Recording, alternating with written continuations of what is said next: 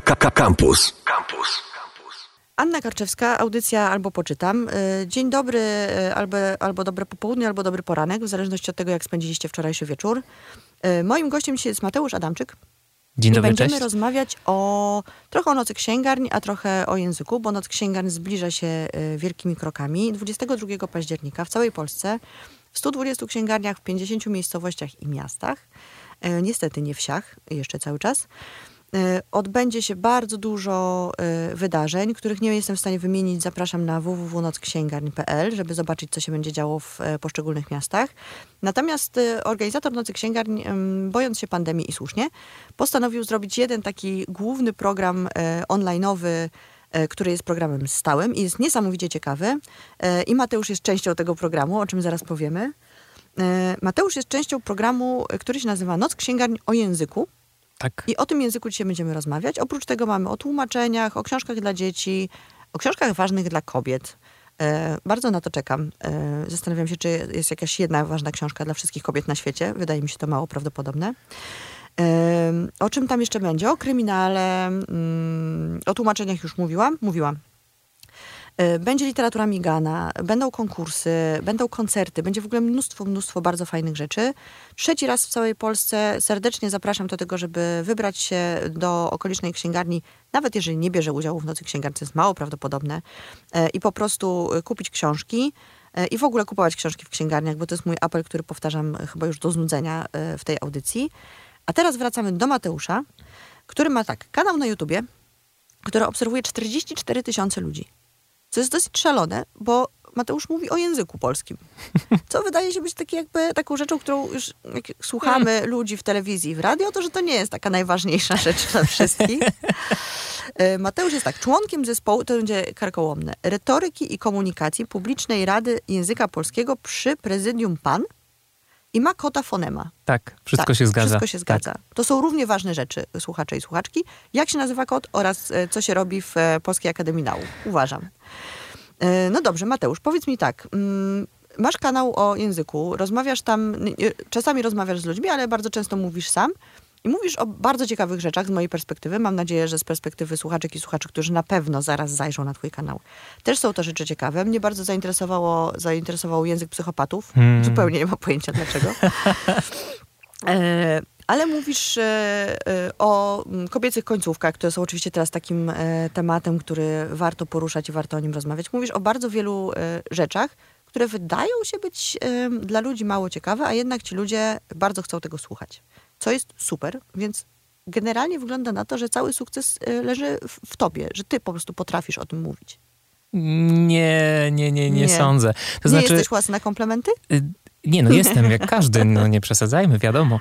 Ale wydaje mi się jednak, że tak wielokrotnie nawiązywałaś do tego, że być może jednak język wcale nie jest takim mm -hmm. atrakcyjnym tematem. I rzeczywiście pamiętam też taką rozmowę z jedną z moich e, znajomych, która mm, też zajmuje się językiem, jest tłumaczką. Mm -hmm. Napisała nawet świetną książkę, Języczni, co mm -hmm. język robi naszej głowie, Jagoda Ratajczak. Pozdrawiamy. I pozdrawiamy serdecznie. I ona powiedziała mi kiedyś, y, jakiś rok temu, że słuchaj Mateusz, w ogóle no my tak się zajmujemy tym językiem, ale język nie jest sexy. Mhm. Język się nie, nie da sprzedać, mm. nie da się jakoś tam... Ja wiem. No właśnie, no i teraz... Y, wtedy tak rzeczywiście westchnąłem. Yy, już prowadziłem kanał na YouTube, ale myślę sobie, no ale popatrz, są kanały mhm. takie jak Pauliny Mikuły na przykład. Mhm. Przecież to jest prawie pół miliona osób, którzy, śledzi, którzy śledzą jej kanał. To nie może być tak, że, że język nie jest interesujący. Wiesz, może to wynika z naszej, naszego przyzwyczajenia do profesora Miotka, który po prostu z ekranów telewizyjnych mówił do nas rzeczy i po prostu tak bardzo czekamy na to, mhm. że ktoś nam powie, jak y, wypowiadać y, słowa, e, jak akcentować, co jest w ogóle już moim zdaniem totalnie zapomniane w e, polskim języku, w tym takim, w tej rozmowie publicznej.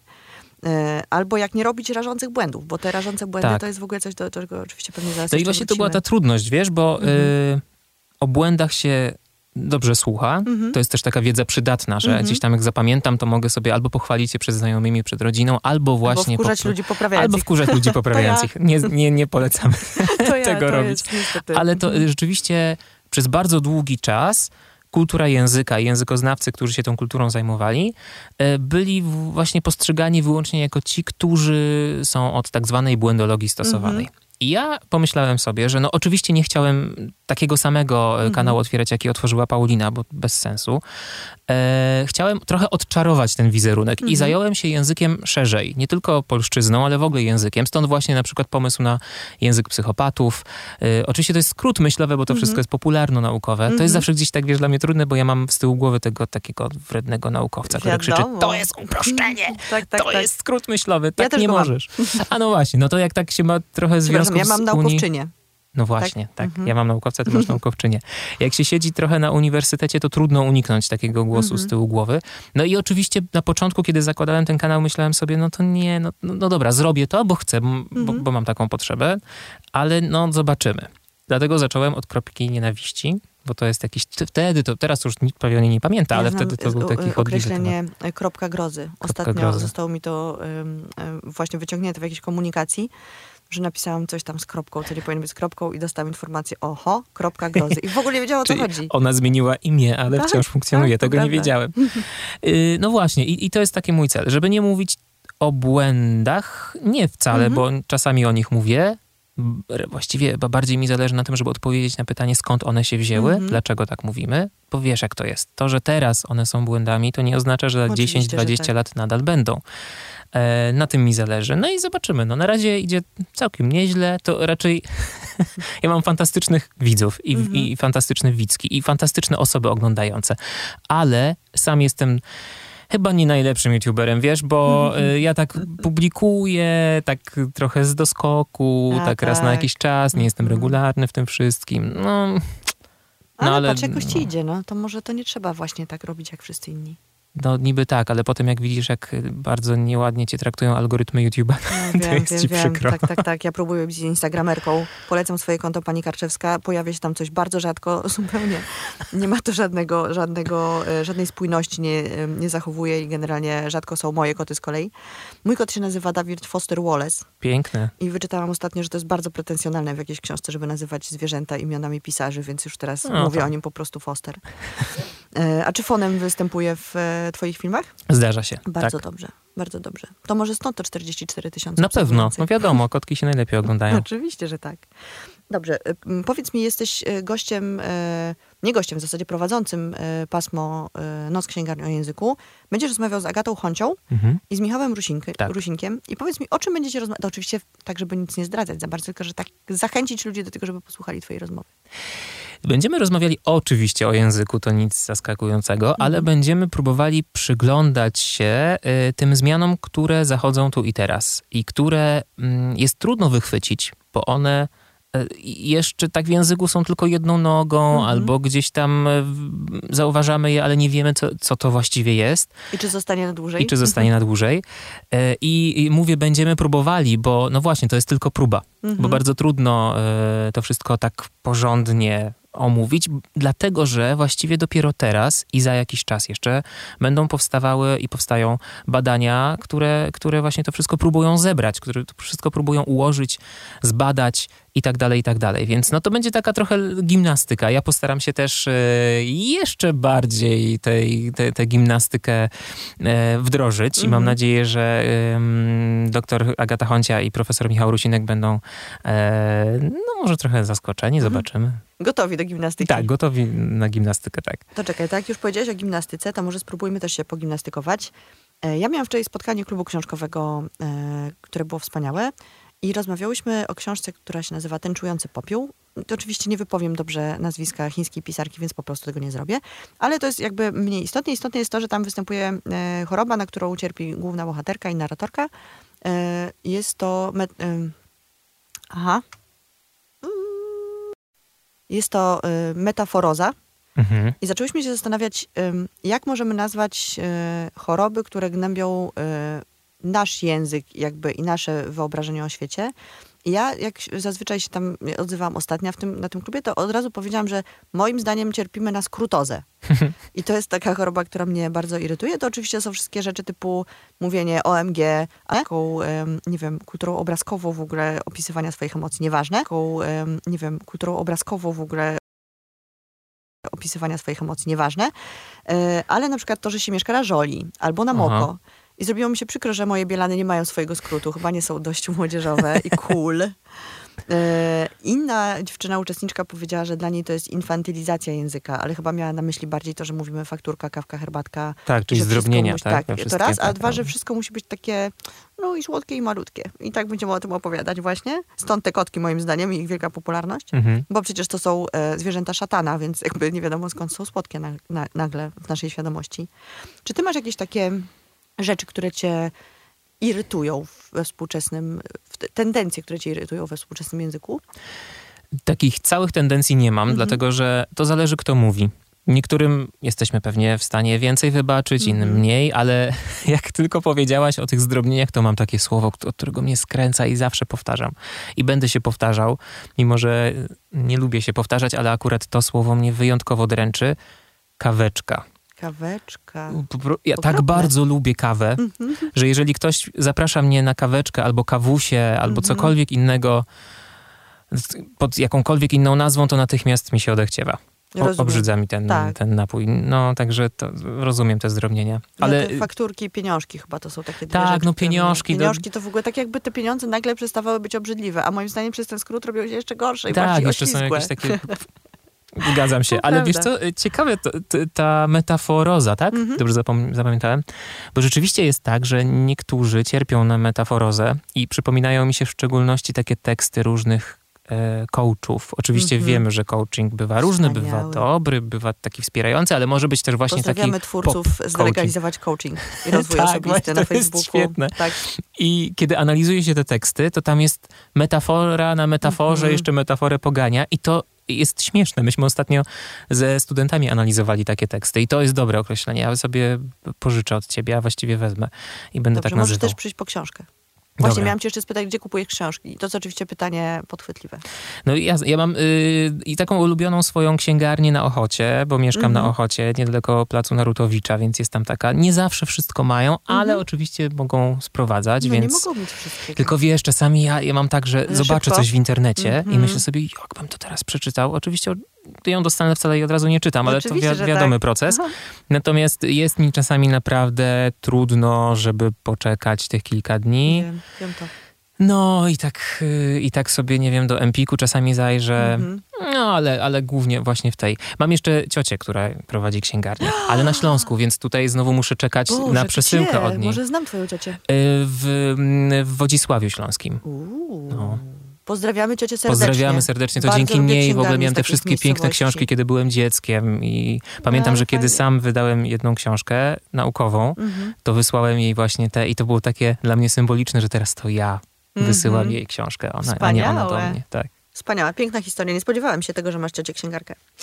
Yy, No dobrze, bo ja sobie tak pomyślałam, że jak, w ogóle mamy tendencję do narzekania yy, na język, na to, jak ludzie mówią, że robią błędy, bo robią.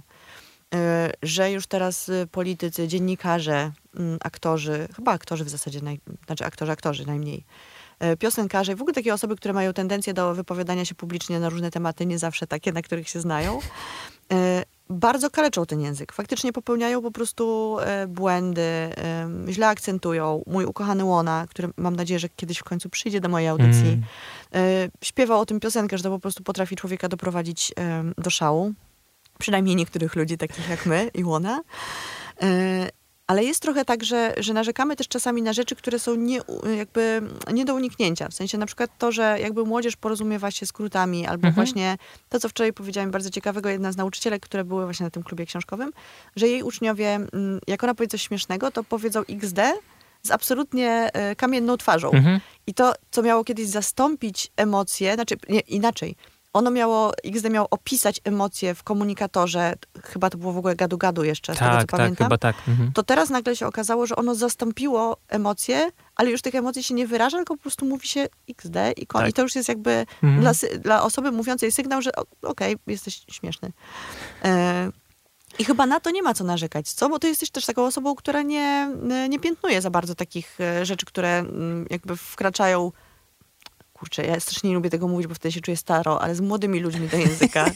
Nie no, wiesz, no ja też też już kiedy słucham tego języka młodzieżowego czy gwary młodzieżowej, Mhm. bo to różnie jest nazywane, to ja wiem, że ja już tego nie rozumiem po Mhm. prostu. I to, to, się, to się zmienia tak dynamicznie, że my wystarczy, że po pięciu latach od wyjściu ze szkoły, już nie Mhm. jesteśmy pięciu, trzech, Mhm. nawet dwóch czasami. Ale wiesz co, ten temat, który poruszyłaś jest dla mnie takim tematem, który mm, tego biadolenia na język, Biadolenia na to, ile błędów językowych popełniamy, jest dla mnie drażniące. To znaczy Mhm. z różnych powodów. Rozumiem oczywiście, że norma językowa jest ważna, między innymi dlatego, że lubimy przebywać w takim dobrostanie językowym. To nie jest może zbyt naukowe określenie, Ale ale, mi się. tak, ładnie brzmi. Ja, Mhm. też, ja też je bardzo lubię. Każdy z nas ma taki swój dobrostan językowy, czyli język, w którym czuje się dobrze e, i sam ze sobą, i w kontakcie z innymi osobami. E, natomiast takie narzekanie, że, że ludzie popełniają błędy, a jeszcze co gorsza, bo gdyby to się na narzekaniu skończyło, to w porządku, ale ocenianie innych Mhm. e, przez pryzmat tego, jak mówią, Boże, ja tak jak to odstaje od słownika poprawnej polszczyzny, Mhm. czy jakichś tam innych e, źródeł normatywnych, moim zdaniem jest krzywdzące. To znaczy, ja uważam, że to jest swego rodzaju przemoc. Mhm. Bywa swego rodzaju przemocą, bo teraz, kiedy sobie czytamy jakieś komentarze, na przykład w internecie pod postem, tam dyskusja się toczy, czasami ciekawa, czasami trochę mniej, nieważne, ale jakieś tam argumenty padają i teraz na pewno to zaobserwowałaś.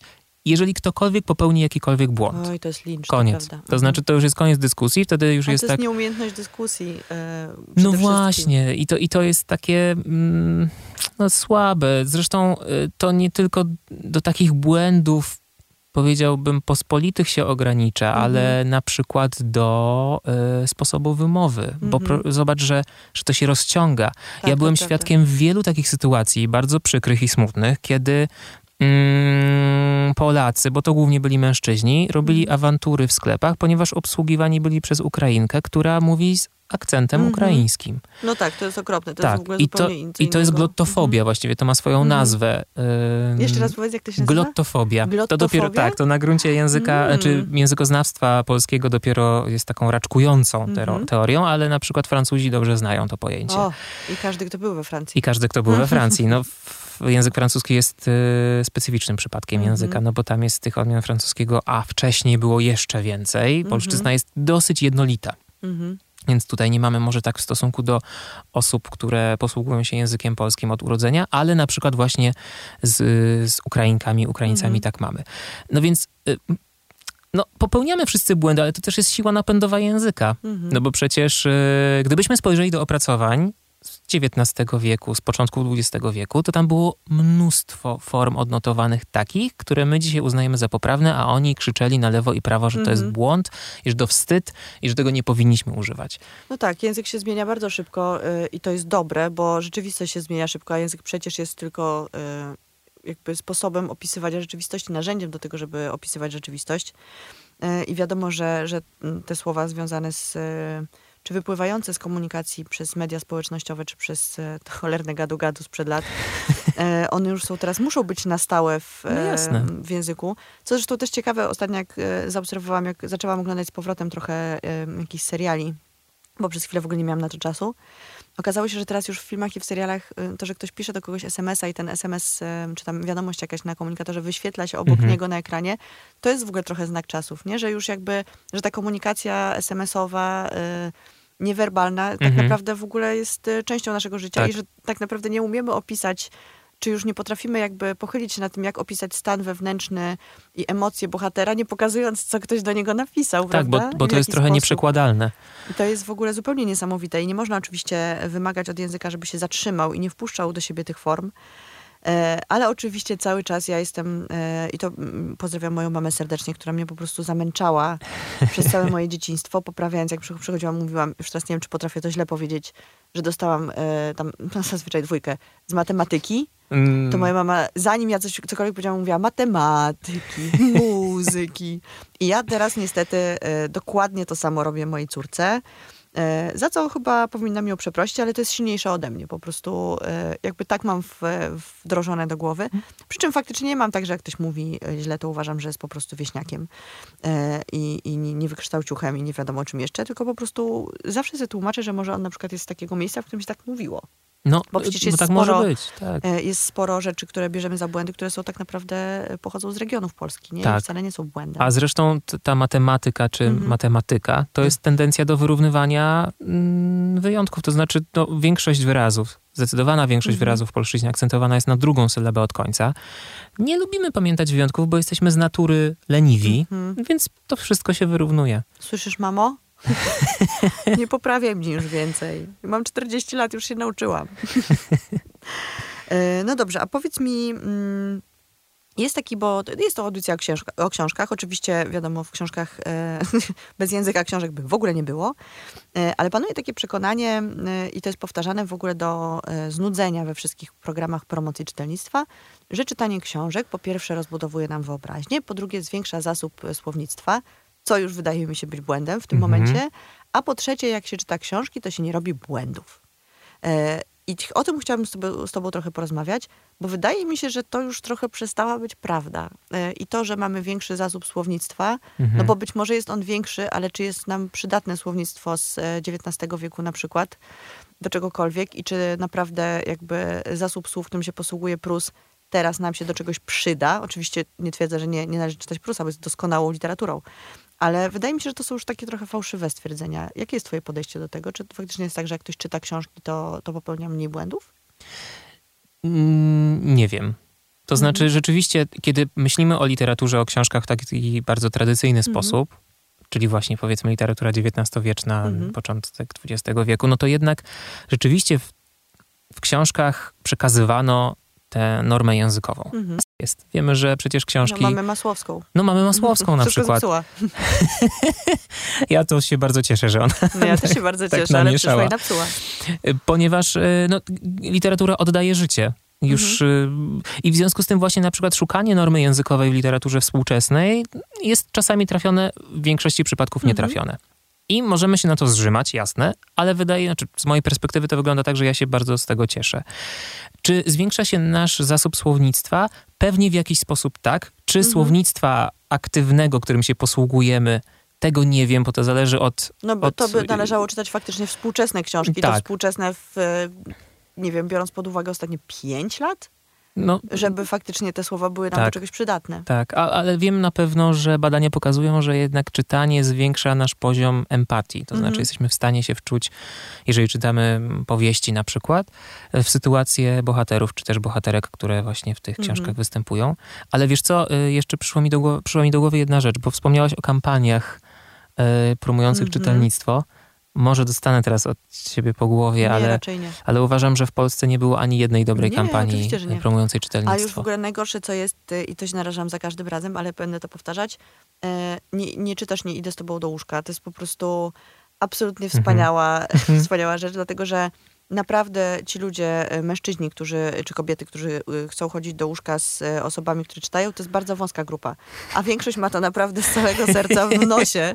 E, Czy ktoś, kto czyta książki, z nimi do tego łóżka pójdzie, czy nie. Więc Mhm. jakby, no cóż. Tylko wiesz, no właśnie, bo, bo to jest zabawna ta kampania, jasna, i ona Mhm. nawet tutaj bym się za bardzo nie czepiał. Mhm. To jest taka tak Ja swego rodzaju gra, Mhm. ale większość kampanii, nie chcę powiedzieć, że wszystkie, bo być może wszystkich nie Mhm. znam, jest oparta na wykluczeniu. To prawda. I to I ośmieszaniu, mnie, nie? Tak, ośmieszaniu, Mhm. wykluczeniu, wskazywaniu, pokaz, wskazywaniu Mhm. palcem i tak dalej, i tak I dalej. powtarzaniu tych truizmów takich, Tak. że nie wiem, e, że będziesz miał większą wyobraźnię i większy zasób słownictwa, nie będziesz robił błędów. Tak.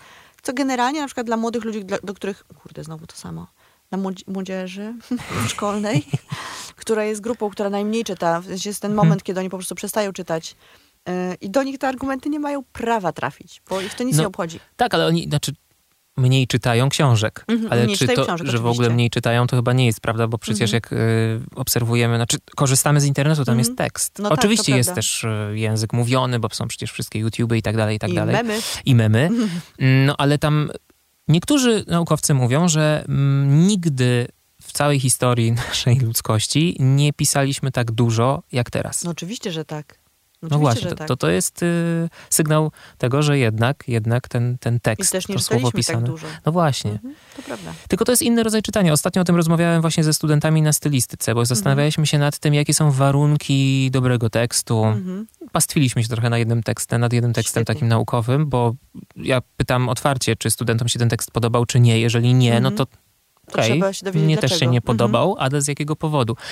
I takie czytanie książek, takie linearne od lewa do prawa, jest jednak zupełnie innym rodzajem czytania niż to, co jest w internecie, gdzie mamy do czynienia że z tak. hipertekstem. Tym takim trochę, niektórzy na to mówią wtórny analfabetyzm. To mnie Mhm. bardzo denerwuje, bo to Tak. jest, ja tak robocze nazywam myśleniem hiperlinkowym. To Mhm. znaczy, nie musimy myśleć tak, jak tekst leci od punktu A do punktu C przez punkt B, Mhm. tylko możemy przeskakiwać, tak jak w hiperlinkach, od A do C, do D, do E i tak Mhm. dalej. I to nie oznacza, że my gorzej myślimy. Oczywiście. My że inaczej myślimy. I to jest fascynujące w tym. Ostatnio rozmawiałam z e, Bartoszem Sadulskim, który napisał książkę Rzeszot, e, którego również pozdrawiam. E, I on powiedział, że on marzy o tym, żeby jego książka wyszła w, w takiej formie, bo tam jest mnóstwo informacji historycznych, przemieszanych z wymyślonymi hi- historiami, Mhm. postaciami i tak dalej. On powiedział, że marzy o tym, żeby ktoś wydał tę książkę w takiej formie, żeby były od razu linki do Wikipedii, Mm. żeby można było po prostu nie robić przypisy, tylko klikać sobie i czytać kolejne teksty. I to jest właśnie dokładnie to, o czym mówisz. Mhm. I my teraz przecież jak czytamy jakiś, nie wiem, artykuł albo nawet wiadomości od znajomych, no to oni nam na przykład wysyłają, mówią, m, opowiadają nam jakiś serialu i wysyłają nam, nie wiem, link do, do tego serialu, link Mhm. do osoby, która gra w tym serialu, nie wiem, link do historii, o której jest ten serial, i że jest prawdziwą historią, albo do książki. Więc faktycznie to jest e, zupełnie, zupełnie co innego niż te książki, które jednak mimo wszystko są przedmiotami nieożywionymi, które po prostu Tak, otwieramy tak. i czytamy tak, jak leci i tak, e, jak e, kiedyś onegdaj mówiło, tak jak Pan Bóg przekazał. E, czego teraz już się też pewnie nie mówi. E, No dobrze, to powiedz mi jeszcze taką rzecz, która mnie e, interesuje oczywiście, bo, bo pytam o to w zasadzie wszystkich, których spotkam na swojej drodze. Co ty czytasz, jak możesz sobie czytać tak dla przyjemności? Jakie książki Hmm. lubisz? Lubię reportaże Mhm. i lubię takie książki popularno-naukowe, napisane na zachodzie przede wszystkim, bo ten Mhm. styl mi bardzo odpowiada, dlatego że to jest dla mnie taką miarą dobrego naukowca, dydaktyka przede wszystkim, Mhm. bo nie każdy naukowiec czy nie każda naukowczyni muszą się też spełniać w nauczaniu. Y, Natomiast y, kiedy widzę, że jakiś profesor napisał świetną, popularną naukową książkę, to ja doskonale wiem, że on jest też świetnym naukowcem i naprawdę zazdroszczę Mhm. jego studentom i studentkom. Mm, I powoli, powoli tutaj u nas też się takie książki już y, zdarzają i to jest świetna sprawa. Ja na Mhm. przykład uwielbiam książki y, Bartosza Broszka Mhm. e, o interpretacji i nadinterpretacji, o sposobach myślenia. Ostatnio, znaczy ostatnio ta książka już jakiś, już jakiś czas jest na rynku, książki, ale mm, czytałem ją trzy razy. To jest książka już tutaj wspomniana Mm, Jagody trzy razy? Tak. Ratajczak forma języczni. pochwały. Ale to dlatego wiesz, że ona jest bardzo gęsta od Mhm. takich naukowych rzeczy, e, różnych badań, ale Mhm. jest napisana tak świetnym językiem, takim łatwym. No to jest takim, ogromne osiągnięcie. to, to jest taka Mhm. sztuka, to jest, to jest najtrudniejsze. Napisać Mhm. książkę naukową jest trudno, jasne, ale w języku naukowym to jest dosyć łatwe. Napisać książkę popularną, językiem takim potocznym, też jest łatwiej niż połączyć te dwie rzeczy, Mhm. bo wielu osobom się wydaje, że te dwa światy w ogóle się ze sobą nie Mhm, łączą. Prawda. I Jagodzie się to udało. Ja naprawdę bardzo polecam tę książkę. Nawiązania do popkultury, żarty różnego rodzaju, ale nie takie. To wszystko jest takie naprawdę ze smakiem, to się Mhm. czyta bardzo płynnie, ale właśnie to jest z drugiej strony pułapka, dlatego ją czytałem trzy, trzy razy. Bo A to się tak, słodka pułapka. no słodka, oczywiście, bo pff, mogę wracać do niej. Bo jak to się tak łatwo i lekko czyta, no to y, ten tekst nie stawia oporu, a w związku z tym też nie wyłapujemy aż tak wielu informacji, jak w tekście naukowym, który po prostu jest orką na ugorze Mhm. i my mm, musimy pomyśleć, dopiero wrócić do tej lektury i tak dalej, i tak dalej. Więc Albo właśnie wszystko sprawdzać w przypisach. albo e, wszystko albo sprawdzać w źródłach. przepisach, Mhm. tak. y, Jeżeli one są, Pamiętam. to jest jeszcze jedna rzecz w książkach naukowych, e, kiedy przepisy są na końcu, to mnie szlak trafia. Tak, to jest straszne. Ja Dlaczego wolę ludzie to te robią? dolne, one to przynajmniej od Prawda. razu mogę sobie wzrokiem Chociaż są przeskoczyć. takie książki, w których ten dolny przypis zajmuje pół strony. Tak, potem jest tak jakiś jeden wers Tak. y, tego tekstu głównego i cały Człowiek się gubi, już przypis. nie wie tak naprawdę, co Tak, czyta. to prawda. Mhm. No i oczywiście, tak jak mówiłem, reportaże. ym, no to ja na przykład jestem pełen podziwu wciąż dla książki Mariusza Szczygła Mhm. Nie ma, bo to jest taki, to jest tak O, właściwie na granicy. Tak? tak. Mnie się bardzo podoba ten styl na granicy reportażu i, fa- i taki jakiś, nie wiem, fantastyki, Mhm. jakiś taki szeroko, po, nawet, nawet takie, to jest takie poetyckie, taki Mhm. esej poetycki. Trudno właściwie zakwalifikować to do jakiegokolwiek gatunku i to mi się podoba. Mhm. I jest jeszcze jedna taka, taka, chcę Mhm. tutaj jakieś herezje prawie, po prostu chyba każdemu znana autorka, którą się zachwyciłem, pamiętam, kiedy miałem lat 14 chyba. Mhm. Przeczytałem wtedy Prawiek i inne czasy. Mhm. I kiedy myślę o tej książce, to do dzisiaj mam ciary. Mhm. To było dla mnie jakieś odkrycie literackie wtedy. No bo to było wtedy coś bardzo świeżego. Ja teraz oczywiście, e, jak zwykle, mam tak, że jak przeczytałam Prawiek i e, mm, już nie pamiętam, po- Podróż Ludzi Księgi Mhm. jeszcze była i Dom Dzienny, Dom Tak. Nocny, prawda? To były te, te książki. E, I wtedy je przeczytałam i potem jak nagle się zrobiło tak, że Olga Tokarczuk, bo o niej mówimy, no jeszcze przed Noblem, ale w ogóle z- zrobiła się taką bardzo popularną pisarką i wszyscy zaczęli ją czytać i o niej mówić, to ja oczywiście po prostu jak zwykle ja powiedziałam, dobra, to ja teraz w ogóle tego nie będę czytać. Po Noblu już w ogóle miałam super dosyć e, i, i w ogóle nie podchodzę do tych książek. I ostatnio mój chłopak sięgnął po e, księgi Jakubowe Mhm. i, i powiedział, że sprawdzi. No i jak byłam wczoraj w domu, to nie bardzo się ze mną przywitał e, i nie było z nim rozmowy, dlatego że już jest w jednej trzeciej. A Mhm. e, wiecie, kochane słuchaczki, kochani słuchacze, że jest to po prostu cegła. W sensie to jest ogromna książka, co mnie Tak. oczywiście odrzuca, bo ja kocham krótkie książki. Uważam, że wszyscy powinni mieć e, ograniczenie do 200 e, stron. Jeżeli ktoś napisze więcej, to płaci za to po prostu dodatkowy podatek. To sobie sam już wydaje tę resztę stron. Tak, albo nie wiem, albo już niech zrobi jakiś appendix, bo, bo nie, no bo na 200 stronach, jak pokazuje klasyka literatury, da się zmieścić naprawdę wspaniałą historię, e, pięknie napisaną. E, no dobrze, patrzę, ile nam zostało czasu. Niewiele. Hmm. E, chciałabym od ciebie się jeszcze dowiedzieć takiej rzeczy, czy jak ty czytasz książki, to masz już to swoje takie, nie chcę powiedzieć zboczenie zawodowe, ale masz trochę tak, że wyłapujesz, e, no bo jeżeli mówisz, że czytasz reportaże, jeżeli czytasz polskie reportaże, to Mhm. niestety, e, przykro mi to powiedzieć, ale w wielu polskich reportażach ten język tam tak musi chodzić trochę o lasce, bo e, redaktorzy nie zawsze zadbają o to, żeby to wszystko było ładnie doczyszczone. Czy ty masz tak, że czytasz książkę i musisz przestać ją czytać, bo tak bardzo zgrzyta ci język, czy jesteś e, bardziej tolerancyjny? Różnie to bywa. Czasami, jeżeli mnie temat bardzo interesuje, to Przymykasz jakoś oko? przebrnę, tak. Mhm. Ale rzeczywiście jest tak, że bardzo szybko potrafię się zniechęcić wtedy, kiedy czuję, że to nie płynie. Znaczy, ja sobie. Może to jest błędne myślenie, ale wyobrażam sobie to tak, że wrażliwość na język jest wrażliwością na świat. Jeżeli ktoś jest mało wrażliwy na język, to ja Mhm. też sądzę, że i ten świat przez niego opowiedziany nie jest do końca, nie jest prawdziwy do końca. Mhm. W związku z tym właśnie mm, czuję ten.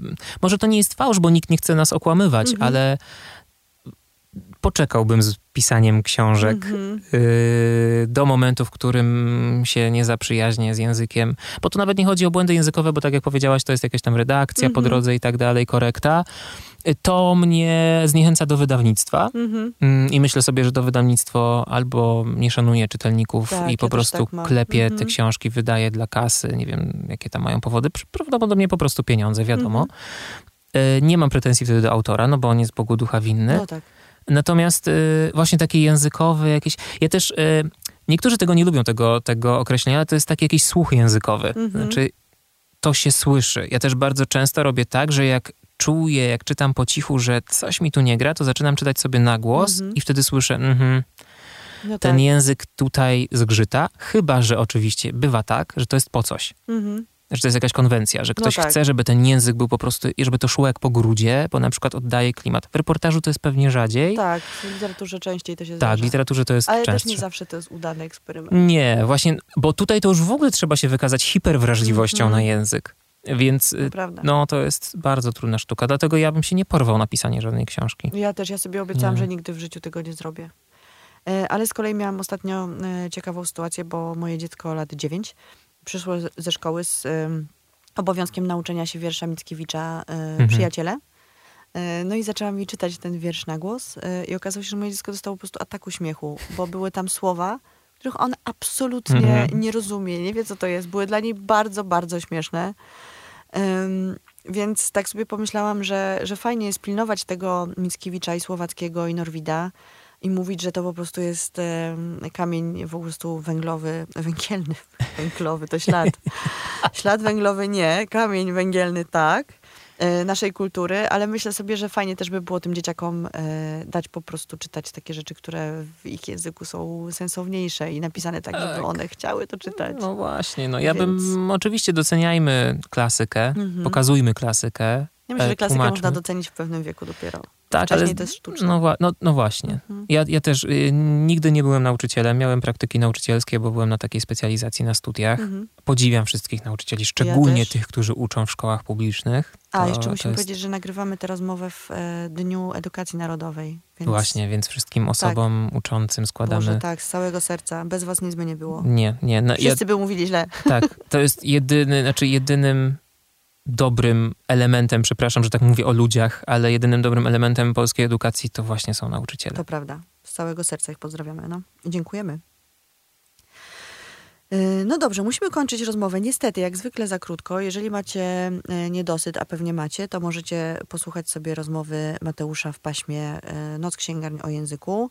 Ja oczywiście nie pamiętam teraz dokładnych godzin. Wiem, że to wszystko jest 22 października. Jak odpalicie sobie o 16, y, chyba o 16 zaczyna się literaturą e, dziecięcą, która też jest bardzo fajną rzeczą, bardzo ważną i bardzo teraz e, dynamicznie rozwijającą się w, w Polsce. Ten rynek książki dziecięcej jest po prostu e, takim beniaminkiem teraz.